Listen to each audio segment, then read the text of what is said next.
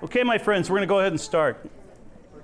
We're a few minutes behind, but that's uh, sort of a given when you're switching everything over to the elk room from the gathering place. So let's get into the Word of God here tonight. So, with this, as for those of you who are new, we're doing a, a series. Um, matter of fact, I can't remember what I even called this thing. Oh, yes, God's Messages for Modern Society. I'm the one who wrote it, and I can't remember what I wrote. Gee, well, when you write a lot of Bible lessons all the time, when you've got over a thousand written here, it's hard to keep track which one's which.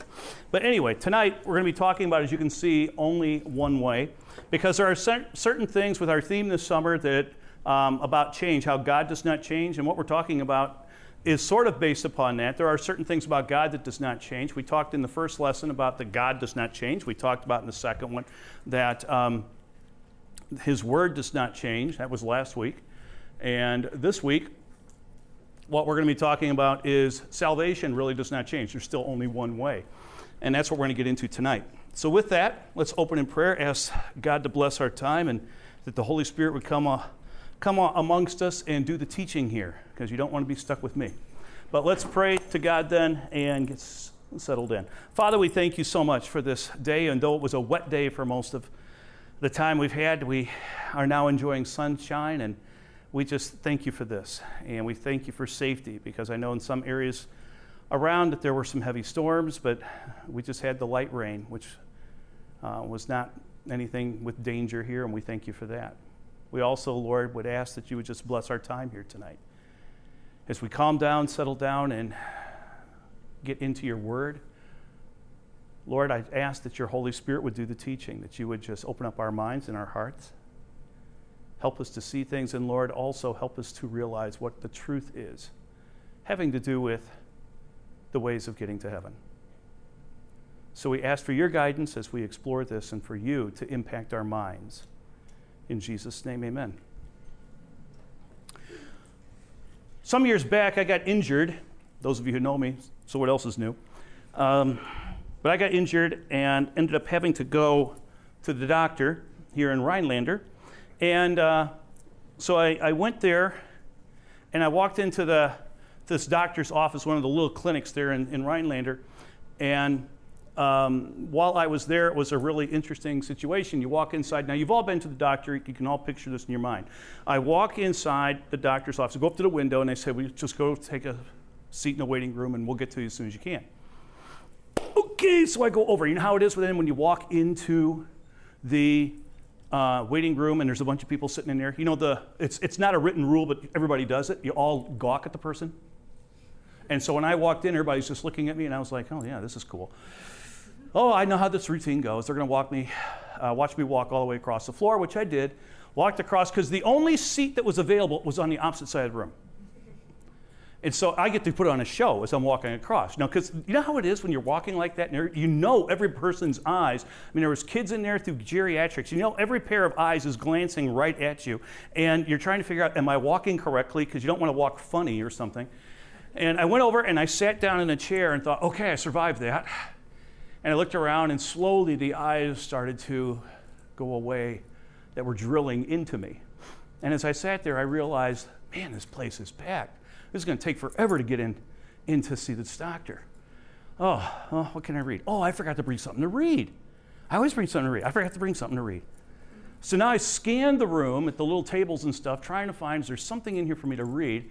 And everybody's reading periodicals and newspapers and things like this. And I'm like, man, there's got to be something. I spy across the room, all the way across the room, right by where I came in, there was a little table and one magazine sitting on it, cover side down. And I thought, do I really want to go through the stair routine again? And I thought, oh, I can't just sit here for, it's going to be an hour and a half, two hours. It's going to drive me nuts. I got to read something. Maybe it's a Time magazine or something. I, I got to read something. So, okay, take a deep breath. Let's walk back. And so we're walk back, and of course, you know how the rule is as soon as somebody gets up, it's not being called, everybody, where's he think he's going type thing. And I'm walking across the room, trying to walk correctly. And I go over to the table, and I know everybody is staring at me, and I reach down and pick up the magazine. And when I picked up the magazine, to my horror, it was um, 17.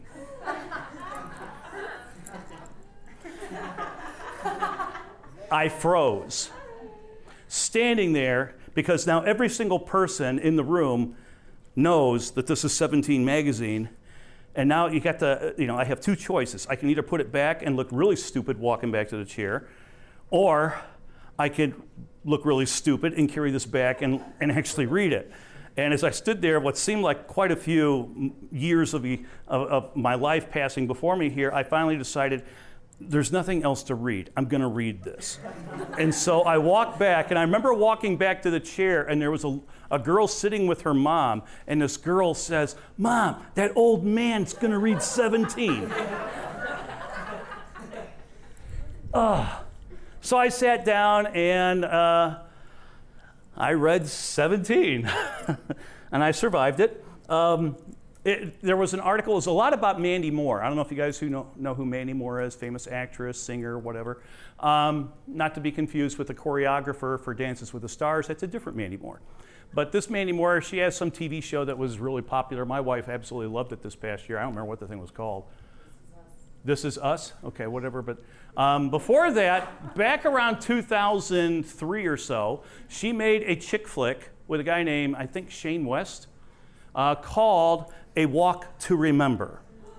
Now, um, A Walk to Remember. I know most of you guys have no idea what I'm talking about because this is a chick flick. Okay? Now, because being a biologist, you'd think I was smarter in this, but being a biologist, I only knew how to make girls. And so um, I have raised three girls in my house. I have quite a few chick flicks in my house, and this is one of them. I have seen this movie. I'm just curious how many of you have seen Walk to Remember? Oh, I'm so glad to see another guy's hand up. Thank you. And I won't say your name out loud because this is going on the internet, and I don't want to embarrass you. but okay, I saw a lot of girls. Actually, this is the biggest crowd I've, I've, seen who knows this movie even. But if you don't know the movie, um, it's Mandy Moore plays this, and this is important. Mandy Moore plays this Christian gal in this movie. And of course, there's Shane West who plays the bad boy. And now I, I don't need to say anything more. You've already figured out how it's going to end.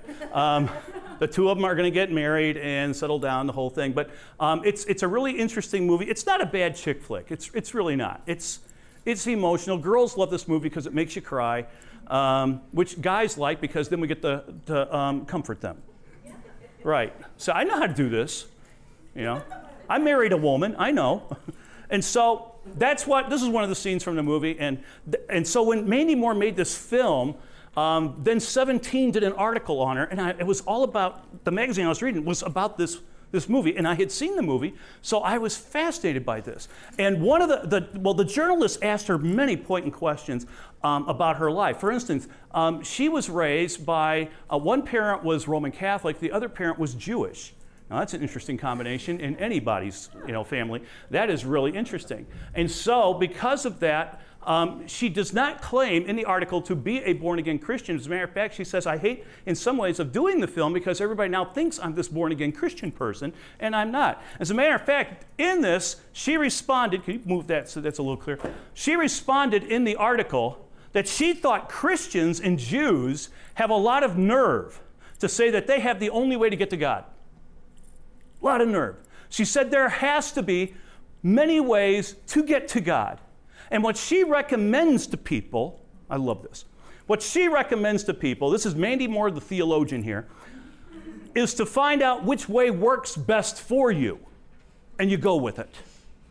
Yeah, great theology. And the thing is, a lot of people have sort of jumped on that ship. That, well, I'll just use whatever different pathway takes me to God and stuff like this. And so that there's many ways of, of, of you know, getting to God. There's, there's multiple ways. Really. Because the Bible says there isn't. Um, but even so, people read their Bibles really strange today because I have sat through some church services where I have heard people, um, well, I've listened to them on the radio. I've actually not been in the church service, but I have listened on radio um, and also on TV where these evangelists say that um, all you got to do is love. Love. And if you love and love everybody and love God, wow, you're going to go to heaven. I don't know where they're getting that either, because that's not actually in the Bible either. But people have come up with some of the most bizarre things, and that even Even born again Christians are saying that you can get, you can actually find many different ways of, of getting to, to heaven and getting to God. Um, really, I don't know if you guys caught this because this happened just a few weeks ago. There was something that happened, and I'm going to read this out of the Atlantic, uh, the periodical Atlantic. It talked about this. I hate to bring in political things, but this one is pertaining to the subject area of what we were going through. You see, recently, during a uh, conscientious con- confirmation hearing on President Trump's nominee, Russell Vought, that's him there in the center, uh, for director, uh, deputy director of the Office of Management and Budget, there was a lot of fighting during this hearing due to Vought being a born again Christian and being very vocal about it. Bernie Sanders of Vermont and Senator Chris Van Hollen did not endorse Vought because of his Christian belief that Jesus was the only way to God. Chris Van Hollen, from, he's from Maryland, he actually stated something that just irritated me down to the bones. Now, I'm not saying, I'm not doing this anything about their politics. I'm talking about their theology, is what I'm so absolutely disgusted with. Chris Van Hollen of Maryland stated, and I quote, this is in the Atlantic, but this is quoting I'm a Christian, but part of being a Christian, in my view, is recognizing that there are lots of ways that people can pursue their God, unquote. This is Mandy Moore's theology. There's a lot of ways. And that just irritates me to no end. So, I mean, we passed around this article in the Nature Center when this happened uh, with my staff. We were reading this thing because that is quite a statement from somebody who's claiming to be a born again Christian and saying there are many ways of getting to God. Really? Well, that's what we're talking about. Because to be honest, that is the prevalent thought today. It really is. And I hate to say, even in some churches now today, Christian churches, pastors are actually teaching the same, the same theology. And curse be upon them. They should be cursed. You see, I've even had, um, I've read some books by pastors, and there's been some very famous pastors of megachurches who have now stated God will not send anyone to hell because God loves us too much. Really? How many times did Jesus talk about heaven and hell? Jesus said the pathway to hell is very wide. People find it very easily. The pathway to heaven is very small. Only a few people make it. So if this is correct, that makes Jesus a liar. And how can Jesus lie? Because he is God. I mean, there's so many things Jesus talked about about this thing it just disgusts me that this kind of thing's happening. That people today are so confused. Well, what, what path should I use to get eternal life? What path? Well, I'll try this one. Oh, if that doesn't work, well, I'll try this one. Well, if that doesn't work, oh, I really like this one. Um, I don't really believe it, but I really like it. So I'm going to follow this. And that's what's going on. I mean, really, what are you guys supposed to believe? When you have politicians, you have pastors, you have celebrities all telling you, oh, there's different ways you can get to heaven. What are you supposed to believe? I'll tell you what you're supposed to believe. You're supposed to believe what the Word of God says. That's the authority. But some people are confused. And they even think that the Bible has more than one way to obtain eternal life. I've heard pastors talk about this. They've written books on this, like the one just before I just showed you about love. If you love everybody as best you can, God is a God of love, and so He won't send anybody to hell. Really? I don't think so. But some people will say, well, the Old Testament way of doing, uh, of obtaining eternal life is different than the New Testament. Really? It appears that maybe to, a, to some people, but let's go through this and see. What does the Old Covenant and the New Covenant say? You know, I like to use the word covenant instead of testament. When you say New Testament or Old Testament, uh, you know, a lot of people get confused. What's that mean, testament? Actually, the more accurate term is covenant because the Old Covenant, a covenant is an agreement. A contract, the old covenant. Then you have the new covenant. The old covenant was based upon the law. Jesus came, institutes the new covenant. We're going to talk about this a little bit later on in one of the other lessons we'll do during this series. If you're not here, they'll be online probably at the end of the summer. But anyway, some will say that the, under the Old Covenant or Old Testament law, the way to obtain salvation was really simple. All you had to do is to, to offer the right sacrifice at the right time. You know, you take your lamb or your turtle dove or your ox or whatever, and you sacrifice it at the right feast and, and do the, the requirements of the feast, voila, you get eternal life. All you got to do is just these acts of doing sacrificing and celebrating the celebrate, you know, the holidays and stuff. And, and doing that in the correct order, that's how you get there. Actually, that's not correct. Not if you read your Bible carefully, that is not correct. In the book of Amos, let me just give you a little rundown of what's going on in the book of Amos. Amos um, has a story here about God mocking the Israelites' sacrifices. The Israelites were going through the sacrifices, they were doing them. And he's not mocking them because of the act of doing it. It's because they, uh, they were offering them, but it's the way that they were offering them. They were just going through the motions. You get this now? Just the motions of doing the sacrifice. If I do this sacrifice, if I offer this lamb for a burnt offering, God will be at peace and I'll be right with God and I can then go out and live my life however I want because God's, you know, his, his case is all, all settled. Everything is, all his requirements are there. And that's what they, some people think. But that's what was going on with these Israelites. They were going through the sacrifices, they were tithing, they were sacrificing, they were celebrating the celebrations, but the problem was their hearts were not in it. They had not repented and were not trusting God. They were just going through actions. And as I talked about one night before, there is a difference between forgiveness and repentance. Huge difference. Huge difference. Because forgiveness is just saying, hey, I'm sorry. Repentance is saying, you know, I'm sorry, and I promise I will do everything to never do that again. Big difference. They were just going through the actions of offering a sacrifice. Okay, God, I'm sorry. I'm saying I'm sorry. Hear my words? I'm sorry. So that means you have to forgive me, and so now I'm okay with you. Uh uh-uh. uh They were not repentant. Because they were, as soon as they were doing their sacrifice, they were back out doing everything evil that they thought of. So it was like, okay, I'm, I'm trying to get my, my act uh, uh, pleased with God now, trying to get all this, all this correct with Him, so now I can go and do whatever I want. That was their, their thing. And so that's what Amos is, is writing about when he writes in Amos chapter 4, verses 4 and 5. And God is mocking them. Remember, this is mocking. This isn't actually God saying, go do this. This is God mocking them. He says, go to Bethel and sin. Go to Gilgal and sin more.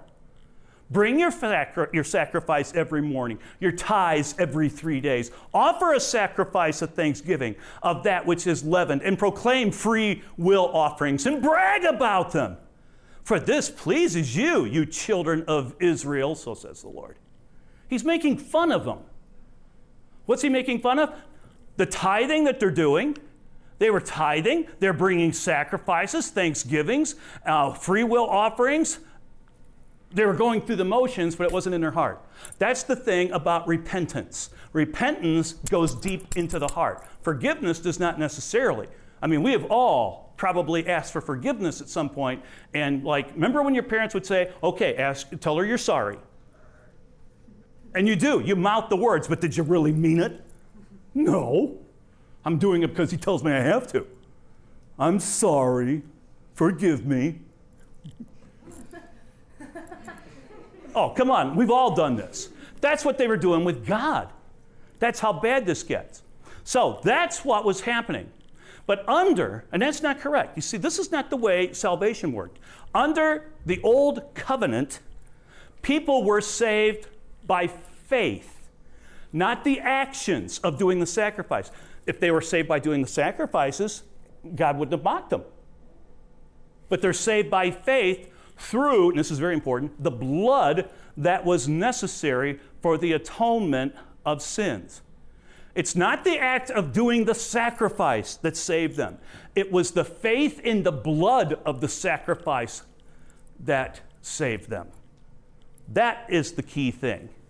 And that's what's going to go into the New Testament just as well.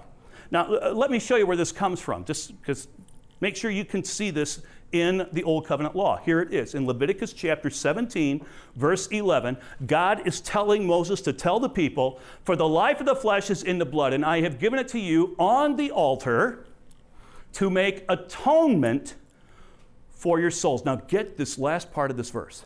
For it is the blood that makes atonement by the life. Blood has to be spilt.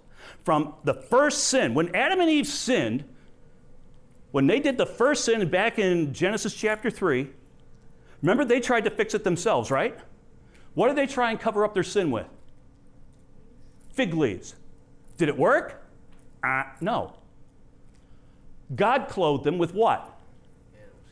Animal skin. Where did God get the animal skin? He says, Oh, hold on, those fig leaves look terrible on you. That was last year's season. Let me show you what's really cool. Furs in this year. And poof, he just makes, here's a beautiful fur lined bikini for her. And, and he's got the Fred Flintstone outfit here. And boy, now you got, oh, you look really good. Now you're covered. No, there's something else going on. God killed an animal an innocent animal was killed, the blood was shed. From the very, very first sin all the way through, God sent the presidents on his law that only blood makes atonement for life. Sacrificing does not. The act of the sacrifice does not. The act of tithing does not. The act of following the celebrations does not. It is the blood that makes atonement. Now, some of you might say, okay, that's the Old Testament, not the New Testament. Well, look what's in Hebrews. That's a book in the New Testament. Hebrews chapter 9, verse 22. Indeed, under the law, almost everything is purified with blood. Now get this. And without the shedding of blood, there is no forgiveness of sin. See it? Both the old covenant and the new covenant, blood is what atones for sin. It has to take blood. That's the only way. So, Old Testament law required people, yeah, they had to do sacrifice, but it's the blood. They would collect the blood for the atonement of the sins. By the way, the word atonement, don't let that word scare you. It just means to appease or to, to cover over, to cover up, to get rid of that thing. You know, the, the, to, uh, uh, to just appease God's anger. It takes blood. That's what it takes. In other words, death. And what did God say? Any, any sin results in death. That's the, the law. That's the way God is.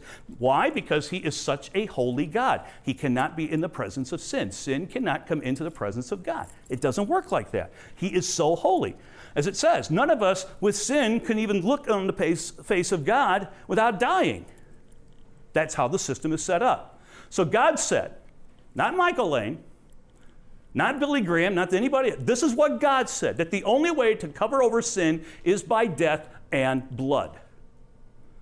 This required faith, though, through the blood, that God would keep his promise and atone them.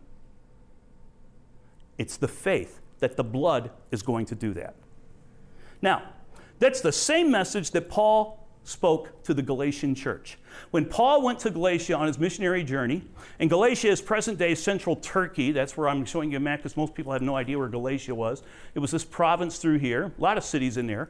And when Paul went there, he witnessed as a missionary, and a lot of people uh, became Christians. They acknowledged that Jesus was the Passover lamb, that his blood was shed for all mankind. And if you accept that offering, Jesus' blood covers us better than any type of animal blood could because his is the blood of a human and also the blood of God. So Paul said, That's how you are saved. Then Paul went back home. And then people came in to the Galatian churches. These other Christian ministers, we're not told their names, but Paul talks about that these other people came in and started preaching wait a minute, you're not just saved by the blood of Christ. You got to go back and do the sacrifices. Hey, you men, you men need to be circumcised to be saved. Hey, those celebrations that the, uh, the Jews go through, the holidays, you got to do that. Uh, you know, got to keep Passover, you got to keep Pentecost, you got to do all that stuff to actually be saved. And then Paul writes, you know, Paul's, this, this is a great book. If you have not ever done a really good book study on Galatians, just sit down in the next week and just read through Galatians. Paul is very upset that these people have been listening to these, uh, these pastors who have gone in, these preachers who have gone in and started preaching a different gospel.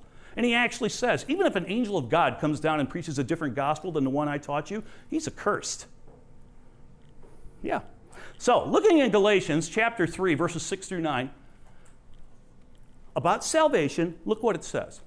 Just as Abraham believed God, it was counted to him as righteousness. Know then that it is those of faith who are the sons of Abraham. And the scripture, foreseeing that God would justify the Gentiles by faith, preached the gospel beforehand to Abraham, saying, In you shall all the nations be blessed. So then, those who are all of faith are blessed along with Abraham, the man of faith. Do you see that you are saved by faith? Look how many times the word faith appears in that short passage. We are saved by faith. You're not saved by doing actions like doing sacrifices, follow it. I know, I know some Christians, I do. I know some Christians that believe that you have to do the sac- or the not the sacrifices, but the holidays, the Jewish holidays, to actually appease God. That is not true. That's the same thing that Paul was arguing and trying to teach these Galatians. That is not true doctrine. Yet they were falling for this. So that's what's going on here. So Paul is telling them, no, that's you're saved through faith. That's how you're saved. Paul continues by telling us that doing the acts of the law, going through the actions, going through the deeds, does not save you if you break even just one law. If you break one rule, break one commandment, break one Old Testament law, you are doomed to die. Those sacrifices, you know, are, are and with all these different ceremonies and stuff, that's not going to do things. It's not going to help you in getting to heaven. Galatians 3 10 and 11. For all who rely on the works of the law are under a curse. For it's written, Cursed be everyone who does not abide by all the things written in the book of the law and do them. Now it is evident that no one is justified before God by the law, for the righteous shall live by faith. Here it is again righteous live by faith. But you see, people were saying that, if, well, we keep the Old Testament law. If we go back and we do the sacrifices and we do the ceremonies and stuff like that, that, that makes us you know, better Christians and stuff. No, it doesn't, because those Old Testament laws, nobody can do those. Paul even said, I was a Pharisee of Pharisees. I tried to keep every cotton pick in one of God's laws, and I could not do it. Nobody can do it. And if you break one, you're doomed, you're cursed. So there has to be a different way. So we are saved by faith, not by the actions of doing ceremonies. You're not saved by the, by the action of putting money into an offering plate. You're not saved by going through, even if you were to take animals that, are, that is still done on Mount Gerizim in Israel, the Samaritans still to this day will do take sheep up there, they will slaughter the sheep and sacrifice them on an altar. Samaritans still do that at Mount Gerizim every single year that does not save them. Because you're not saved by these actions, by these deeds of the law. You are saved by faith. Let me prove it to you also in the New Testament about how you are saved in the Old Testament. There's a very familiar passage to most Christians called Hebrews chapter 11. It's a great chapter. Many times they call it the Hall of Faith because it lists all these famous biblical characters of the Old Testament and it talks briefly about them. And there's some great lessons that we can learn from them from this passage. But let me just show you how you are saved. In verse 4, it says, by faith, Abel. In verse 5 of chapter 11, it says, by faith, Enoch. In verse 7, it says, by faith, Noah. Verse 8, by faith, Abraham. Verse 20, by faith, Isaac. Verse 21, by faith, Jacob. 22, by faith, Joseph. Verse 23, by faith, Moses.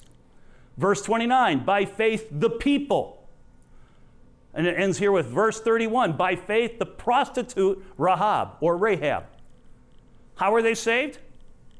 Faith, not doing sacrifices. They were saved by faith, the trusting in God. Let me prove it to you in another way, using the Bible still some more here. Um, in Hebrews chapter 11, verse 6, it says, Without faith, it is impossible to please him. For whoever will draw near to God must believe that he exists and he rewards those who seek him. Faith is necessary. Faith is the one doorway to come into God. Faith is what is necessary to get to heaven, to have eternal life with God. It is by faith. You just keep seeing this over and over and over. And as God said, it is the blood, the faith in the blood. In the new covenant that we have, the New Testament, it's the faith in the blood of what Christ did. It saves you. Not head knowledge about Jesus, and we'll come to that in a lesson later on too. But you are saved by the faith through the blood. Do you remember in the Old Testament there was a structure that was called the tabernacle? Tabernacle is a fascinating thing. And I tell you, many years ago when I was doing youth group at Pine Grove here in um, Rhinelander, we did a series with the youth group one year on the tabernacle. And you might be thinking, being teenagers and stuff, oh my gosh, what'd you try and do? Kill your youth group? Do a study on the tabernacle? That has got to be the most dry thing. Did anybody survive? Actually, if you talk to some of these people, some of you know, like Danielle McLaughlin and others um, who are on that thing. Danny, if you ask her today, Danny will say, because she's, she's often told me this, she says, of all the series you did, that was the one that really hit me the tabernacle. Why? I mean, that's where you're starting to read. Remember reading the Bible, you're going to, oh, God, this year, January 1st, I'm going to promise to read my Bible every day. And you start in Genesis 1, you go right through. Oh, these are cool stories. Oh, we get into here, you know, Jacob, you know, Abraham, Jacob, Joseph. Oh, we get to the Joseph story. So cool. And you get to Exodus. Oh, this is so neat. Moses. And, ooh, the plagues. I love that. And then you, you know, the Exodus, they go through the Red Sea. Wow. And then they get to the Mount Sinai. Oh, boy, the Ten Commandments and all this. This is so much fun. Then you get to the structure of the tabernacle and you're going, oh, my gosh. Is this where I'm supposed to take a nap, Lord? You know, because that's like the most dry thing to a lot of people. But I'll tell you, it's one of the most exciting passages in Scripture. And it's one that God wants us to know. Let me go on one little rabbit trail just for a moment. Let me show you something. People often get hung up on the creation, how everything came into being. Big topic even today. How many chapters of the Bible, of the entire Bible, does God give us on how He did everything? Two. Genesis 1 and 2. Do you know how many chapters he gave us on the structure of the tabernacle? A lot. it's like 27. Now, in God's opinion, which one do you think is more important? Tabernacle. Why? What was the tabernacle? The tabernacle and later the temple was built upon the same system, where the, was the place where and it was a movable tent, of course, but where God manifested his presence among his people. He manifested his presence. God is a spirit. Jesus even tells us that when he's talking to the woman of the well. But he appeared at the Ark of the Covenant. The word tabernacle actually means to dwell with. It's not a name for a fancy tent, like today we have Coleman or something. It's not, oh, Coleman, oh, I have a tabernacle. Mine's better. No, it wasn't like that. Tabernacle means just to dwell with. So, what dwelling, who's dwelling with what? God dwelling with in the midst of his people. And his presence appeared over the lid of the Ark of the Covenant, and that was called the mercy seat, where the blood was poured. But he spoke to Moses from that spot. And it says that there was a bright Shekinah glory that went up and lit up the entire camp. Man, this had to be cool to see. To be able to just stand there and whoa, when God's presence is there. Boy, I would love to see that. And all the people are camped around it. Now, let me show you something else. that's really interesting. If you were living back, if we were all people of Israelites back in this time period, you just couldn't say, well, I think I'll pitch my tent over there and I'll just go over here and put my tent here. You just couldn't do that. Oh, next week I think I'll put it over here, and you go over here. Like I want to be in front of the Sioux cabin. No, I think I'll be over closer to the gathering place, a more spiritual place. Maybe I'll, I'll get really close to the tabernacle, close to the presence of God. No. You were assigned places by your tribe. The tribe that you were in were assigned different places around the tabernacle. So here's the tabernacle sitting here, the bronze, al- the opening, the bronze, um, the bronze altar, the bronze laver. That's bronze. Go inside. Everything's gold. The holy place. You have the table of showbread. You have the menorah, the altar of incense. Then there's the curtain separating the holy place from the holy of holies, where the ark of the covenant sat, and that's where God's presence was manifest. So the thing is, you have all these tribes around here. Let me ask you a question first of all. How many openings? To come into the presence of God, how many openings are there in the tabernacle? One. You can't say, well, I think I'll just meet with God by going this direction. I'll go to the altar, but I'm going to go through this side. No, you couldn't. Well, I'm over here. I'll just go through the back door. No, there is no back door. There's only one way. Only one way.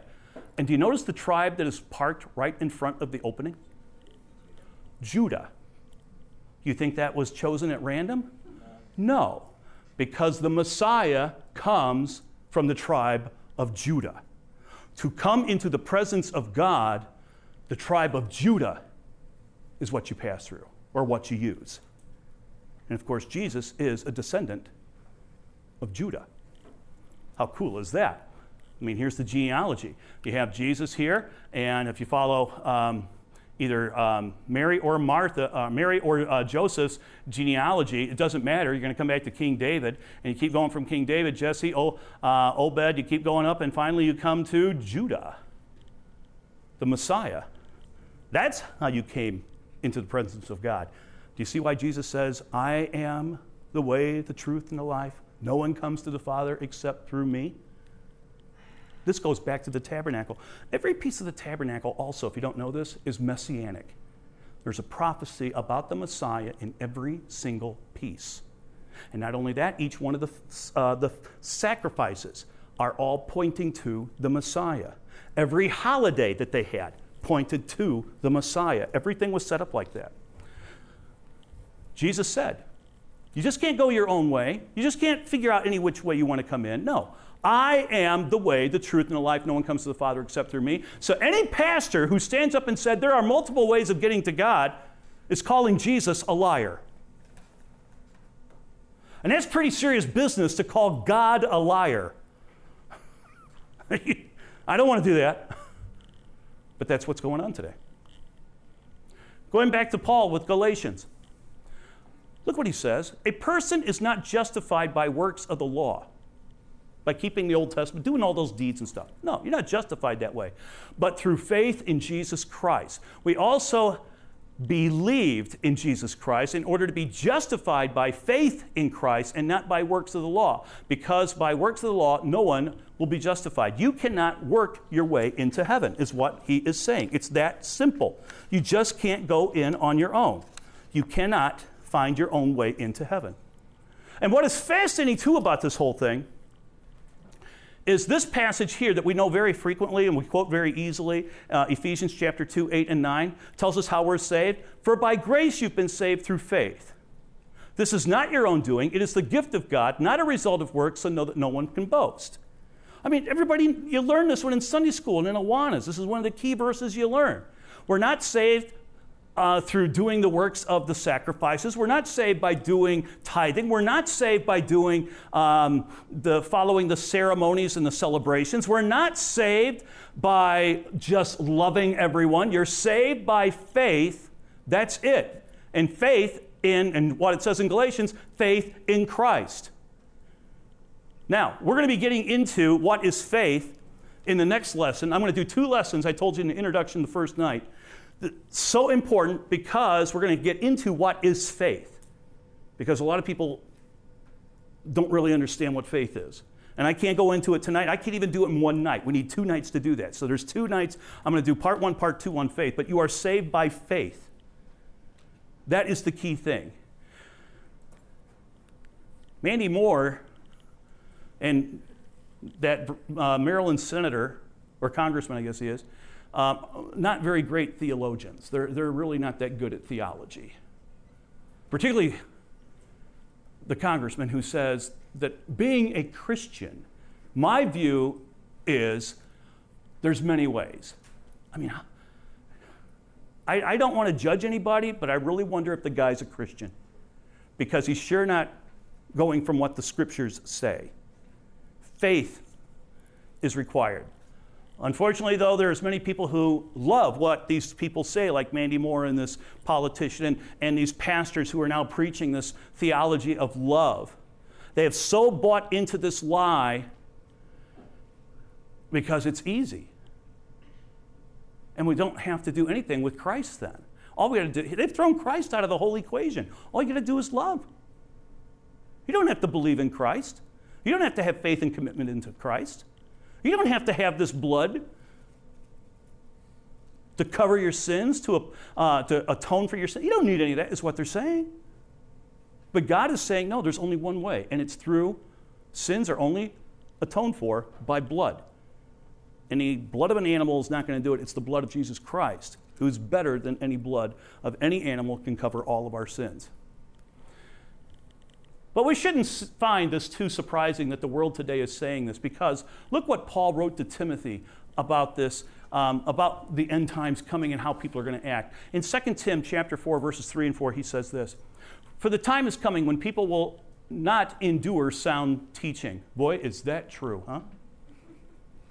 But having itching ears, they will accumulate for themselves teachers to suit their own passions and will turn away from listening to the truth and wander off into myths. It seems like Paul just wrote this last week. He wrote this 2,000 years ago, talking about what's going to happen in the period we are living. And this is exactly what's going on. So, folks, there is only one way to salvation. Just like the temple, the tabernacle only had one door. Jesus says, I am the door. How many times did he talk about that in parables and stuff? That he was the door. There's only one way to come into the presence of God it's through the blood of Jesus Christ. And if you're believing that something else that you're doing is going to get you in better relationship with God, well, if I, if, if I do this, God will love me more. God already loves you with a type of love that we call uh, agapeo, agape love agapeo, the ultimate, uh, uh, ultimate love. That's what God has for you. You can't do anything to make God love you more. But to say that, well, that's good enough, you have to, that's all you got to have is just love of God and love of fellow man, that'll get me into heaven. You've just made God a liar. And if that's the case, let me ask you this, I'll close. If we could be good enough, if we could be good enough on our own to save ourselves like that, why did Jesus have to die? Father, we thank you for this time we've had here tonight, and I ask that your Spirit just continue the teaching. Help them, Lord, who are listening to this in this room or over the internet, not to put their faith and trust in these crazy pastors or these crazy actors and celebrities or even congressmen that twist your word just like Satan did in the garden with Adam and Eve when he said, God did not say, Lord, help them not to listen to such lies. Your word is very specific. Old covenant, new covenant. We are saved by faith through the blood. Help us to hold on to that tightly because that is truth. And Jesus, you are the only way, the truth, and the life. No one can come to the Father except through you. And it's in your name we pray. Amen.